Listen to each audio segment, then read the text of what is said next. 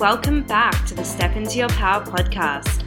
I'm your host, Danny Underwood, a lawyer turned mindset coach, a mum, and a high vibe boss babe.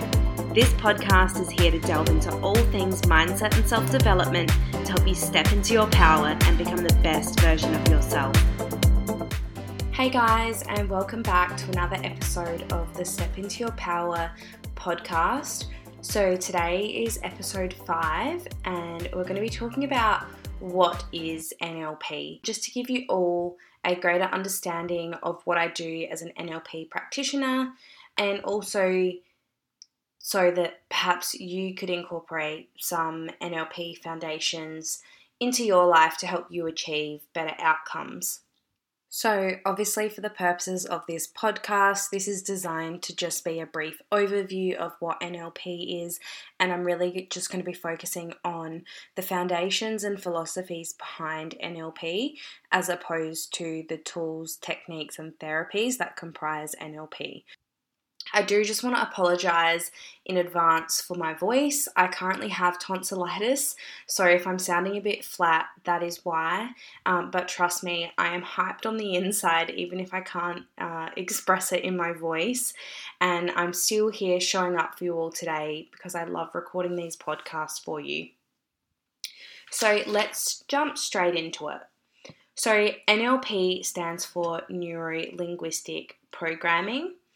And so, essentially, what that means so, neuro relates to your brain, linguistic is language and communication, and then there's programming. So, essentially, NLP is about using specific language and communication techniques to rewire or reprogram your brain so that it works most optimally for you in your life to achieve the outcomes that you want. So, one of the foundations in NLP is the cause and effect equation. And so, we encourage people to be at cause for their life, which means to, to take responsibility um, as opposed to be on the effect end of the equation. Because someone that's on the effect end of the equation, they're someone that has a victim mentality and always has excuses or justifications as to why they can't change their life or their behavior. And so, um, in order for someone to be able to change, they have to be on the cause end of the equation. They have to take responsibility for their life because you can't create change without taking responsibility. And so, once you get to that, you get to the cause end of the equation uh, and you take responsibility, you then feel a sense of empowerment because you actually take back control in, in your life. Instead of letting life happen to you, you take the reins and you take control of your life. And so, while it's true we can't control how other people treat us, we can control how we respond to that treatment. Whether we let other people affect us uh, and let them have power over us, essentially, or whether we don't allow their behavior or their words to get to us and we don't allow them to have power over us. We retain the power ourselves. So, another key foundation of NLP is if someone else can do it, then I can too. And so in NLP, we actually model other people's behaviors, attitudes, and communication styles to achieve the same or similar outcomes as what they've achieved. And so when people talk about a psychology of excellence, that relates to the fact that most successful people, sorry, air quotes, successful people, because success is defined differently by different people, but most people, air quotes, that are successful or have achieved a lot in their life and are happy, they all have similar qualities or traits and similar mindsets. And so that's a psychology of excellence. And so in NLP, we try to model that mindset through their behaviors and the way they communicate and their attitudes so that we can have that same psychology of excellence so that we can go on to also achieve big or achieve success or happiness in our life as well. So, the next point that I want to talk about is going into now how the brain works, which is what we learn in NLP. We learn about how our brain works. So it's like a user manual for the brain, so that then once we understand how our brain works, we can allow it to run more optimally instead of letting it just run itself on perhaps an old program that isn't serving us. So, there is so much information in the world, and we as human beings, we can only take in information through our five senses. We only have five senses as a human. And so we can only take in information that we can see, that we can hear, that we can smell, that we can taste, and that we can touch. Our brain then uses these five senses as windows to take in information, but there is so much information in the world all around us. So, what happens is it goes through to our subconscious brain, which then deletes, distorts, and generalizes information. So it deletes information that it believes is not relevant to us. It can distort information. So distorting information is sort of like our subconscious misrepresenting reality. And an example of this is, you know, you can ask two people to imagine the same thing and they'll come up with completely different internal representations in their mind. And then our brain also generalizes information. So if it's new information that it hasn't seen before, it's not familiar with, what it will do, it will draw conclusions or generalize that information with something that we already know or that we've already experienced. And so this may mean that by the time the information gets to us, it may not actually be a true representation of reality, the way that we perceive something. And the way our subconscious delete, distorts, and generalizes the information is it uses our values, beliefs, our language and communication, and our meta programs, which are programs essentially that run our brain, to determine what it will delete, distort, or generalize. So something that doesn't, you know, align with our beliefs, we may delete that information. Our subconscious thinks, no, that doesn't align with my belief. I believe this. I'm just going to delete that information. And so they're the filters that our subconscious uses to delete, distort, and generalize information before then that information arrives in our conscious brain. And 90 to 95% of our brain activity is subconscious, which is huge. So, literally, what we think we know that is 5% of our brain's activity, or at most 10%. Okay, so 90 to 95% of our brain activity is subconscious. So our subconscious takes up the most part of our brain. And this is where, you know, NLP is so powerful because it actually deals with the subconscious, which a lot of other techniques and therapies don't. And if you're just dealing with the 5 to 10% on top, that's not getting to the root cause. And that often doesn't resolve 100% all of someone's issues or whatever it is that they're experiencing. So, yeah, with 90 to 95% of our brain activity being subconscious, that means that 90 to 95% of our decisions, our actions, our emotions, the behaviors we exhibit are automatic and they're done unconsciously. So, like, to go to the supermarket, we just get in the car and we go. Our conscious brain doesn't even think about what we're doing. And an example is of that is, you know, have you ever driven somewhere and you don't if someone says what road did you go on, you don't even know how you got there, but you just got there because you've done it so many times. And then that leads on to the next thing. So what fires together wires together. What that means is every thought, feeling, experience that we have, our brain fires off neurons to our body. And then the more we repeat something or do something or have that experience or have that thought or have that feeling, then that becomes an automatic response in our body. An example of this is perhaps you were a child and you went to cross a road, you stepped onto the road and then realized a car was coming and you perhaps almost got hit by a car, you got scared, so you jumped back or out of the road. And then the next time you went to cross a road, you consciously told yourself okay, I need to check both ways now for traffic because last time I almost got hit. And then you keep repeating that every time you go to cross a road until it becomes a habit. It becomes a subconscious habit that you just check both ways for traffic before you now cross a road. You no longer have to consciously think, oh, I need to check both ways to see if there's traffic coming. It's created its own neural pathway in your brain from that experience. And so, with neural pathways, if you think of them like a river, a riverbed, so the more the water runs through the riverbed, the deeper the riverbed gets carved out. And that is the same as the neural pathways.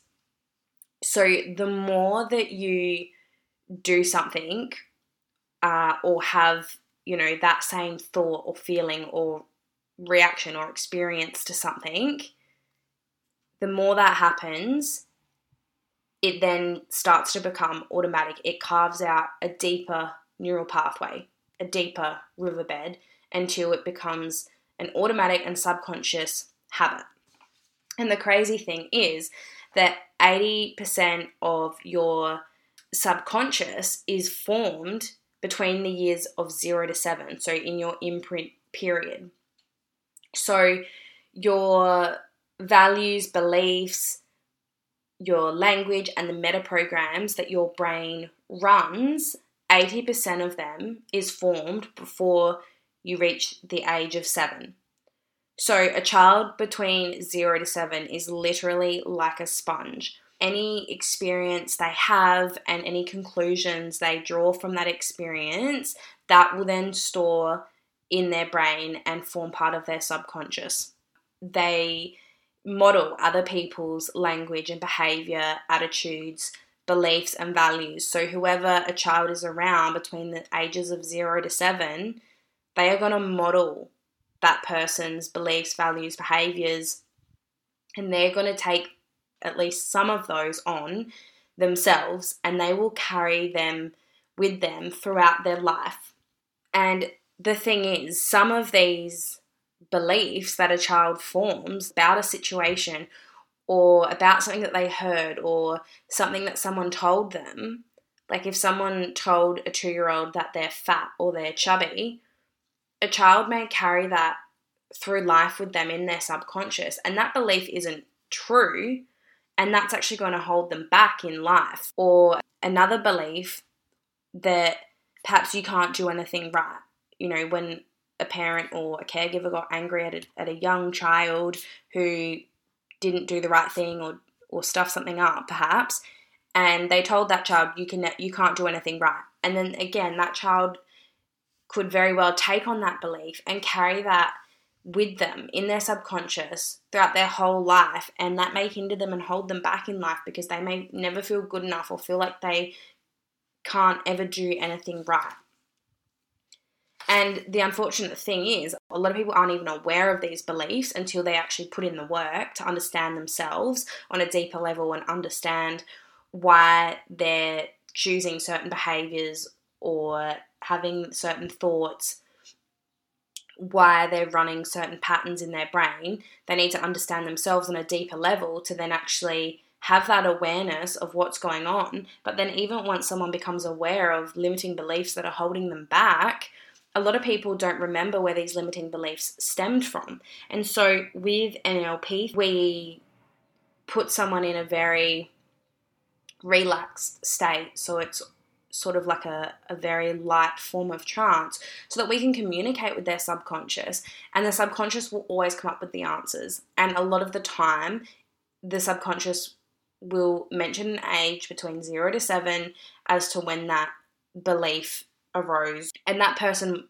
may not have consciously been aware of that or hadn't remembered that in their conscious brain you know, throughout their whole life. They're, they're, like, I've got this belief, but I don't know where I picked it up from or where, when it started. But once you start communicating with their subconscious, the answers come out and then things start to make sense. And then once people have that awareness, they can take learnings from the situation where that belief first arose once they're aware of it they can do some inner child work and give that child what that the resources that that child needed back at that time in their life to help that heal. And then they can rewrite those beliefs so that you know they get to choose what they believe and they can choose that that belief that that thing someone once told them when they were 3 is not true. They're not going to allow that to hold them back and they're not going to carry that around in their life anymore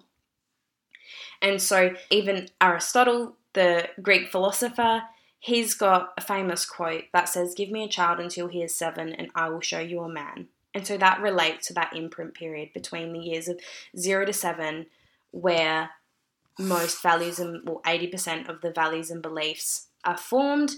And then that obviously impacts a person's life hugely in that it impacts the meta programs that their brain then creates and runs and that will then impact the information they can take in and what they delete distort and generalize and so it's really important to note that everyone has some form of trauma in their life. And like I said before, most trauma stems back from those imprint years between the age of 0 to 7. And so all trauma is valid and even people with the best childhood, I believe, they've got some form of trauma. And so the word trauma, trauma is it just means how we internalize a situation. So, for you as a child, as a young child that didn't have the resources to deal with that situation or the, the knowledge, that could have been a very traumatic event. Whereas for someone else, that was part of that situation, an older sibling or a parent or someone else, that may not have been a traumatic experience. Trauma could even be like a child lost their mother in the supermarket and now they have a fear of abandonment because that was a traumatic experience for them.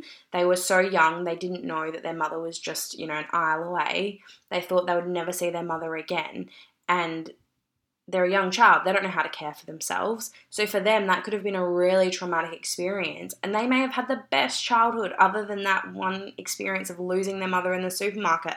But that that trauma will impact their life and will stay with them until they actually resolve it, until they become aware and, of it and resolve it and rewrite the beliefs that they formed out of that situation. And so if they formed a belief that a fear of abandonment and now they go through life fearing that everyone's going to abandon them, they, they need to become aware of that and they need to choose to rewrite that belief and rewrite that story now that they're older and wiser and they can see that that wasn't the case. Their mother hadn't abandoned them. And it's really important in all aspects of our lives to be aware of the fact that our brain will search out information to support what we focus on, what we believe to be true, and it will delete information that isn't what we believe to be true. And so that's where our beliefs are so important because if our beliefs aren't supporting us, we need to change our beliefs because once we have a new belief, then our brain will search information to support our new belief, which is supporting us, whereas previously it would have deleted that information because that wasn't our belief. Hopefully that makes sense. So, in a nutshell, NLP is essentially about stripping back all of the conditioning, the programming, and limiting beliefs that we all take on in our lives from a very young age to get to the core of who we truly are. And some people don't even know who they are underneath their layers of conditioning and programming and limiting beliefs. And that is really, really sad. And so, once you get that deeper self awareness, you start to understand who you really are, then you can build yourself back up to who you want to be. You can, once you realize you have the power to create new beliefs and values and you can create new neural pathways in your brain, you don't have to keep running that same old pattern, that same old circle, and continually, you know, self sabotaging or continually always going for males that aren't good for you because that's a program that your brain runs, right? Once you realize that you can reprogram your, your brain, there is so much power in that. And you then can build yourself back up to who you want to be in order to support the life that you wish to have. And, you know, when I have conversations with people, a lot of people don't even know what their top three core values are in life. And that is so, so sad. So, my question to you is what are your top three core values? And if you don't know the answer to that off the top of your head, then I would strongly suggest that you start doing some inner work because you need to understand yourself on a deeper level to know what you want in life, to know who you are, and to know how you can reprogram your brain to support what you want in life and to work out who you want in your life. And if you don't understand what you want and what you value, how can other people understand that and respect you? So, you either take control of your life or you let life happen to you. And you only get one shot at life. And so for me, life's too short just to let life happen and then get to the end of my life and think, what did I do with my life? I'm here on a mission and I want to be the best version of myself and I want to live out my purpose. And so I'm taking control of my life and I really want to encourage you all to do that as well. Just lastly, as well, if you haven't already downloaded my free Manifesting Magic ebook, definitely do that. I'll link it in the show notes, um, or you can click the link in my Instagram bio, which is step into your power underscore, or you can go on the website to download it, which is stepintoyourpowercoaching.com, one word. Also, I just want to let you all know again that my next intake for coaching is starting in January, which is not that far away, and I do only have limited spots available. So, if you are ready to make 2022 your best year yet, you're ready to get to know yourself on a deeper level and to take control of your life then I'd love to work with you. I can assist you to do goal setting, to overcome past trauma and limiting beliefs, to work out who you are and what your purpose is in life, and to just help you rewire your brain so it works more optimally and supports who you wish to be and the life you wish to have. Because I want to help you become the best version of yourself. And like I said, life is too short to live a life that doesn't feel in alignment to who you truly are.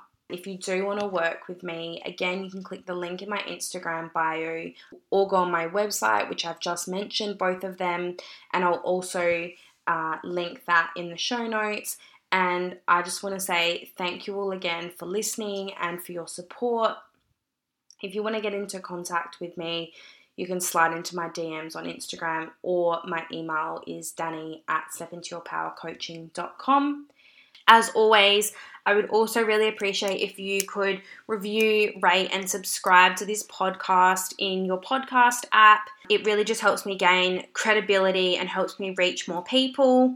And in addition to that, I would love it if you could screenshot you listening to my podcast and put it on your stories and tag Step Into Your Power. Anyway, I hope you all enjoyed today's episode and I look forward to speaking to you all next week. Bye.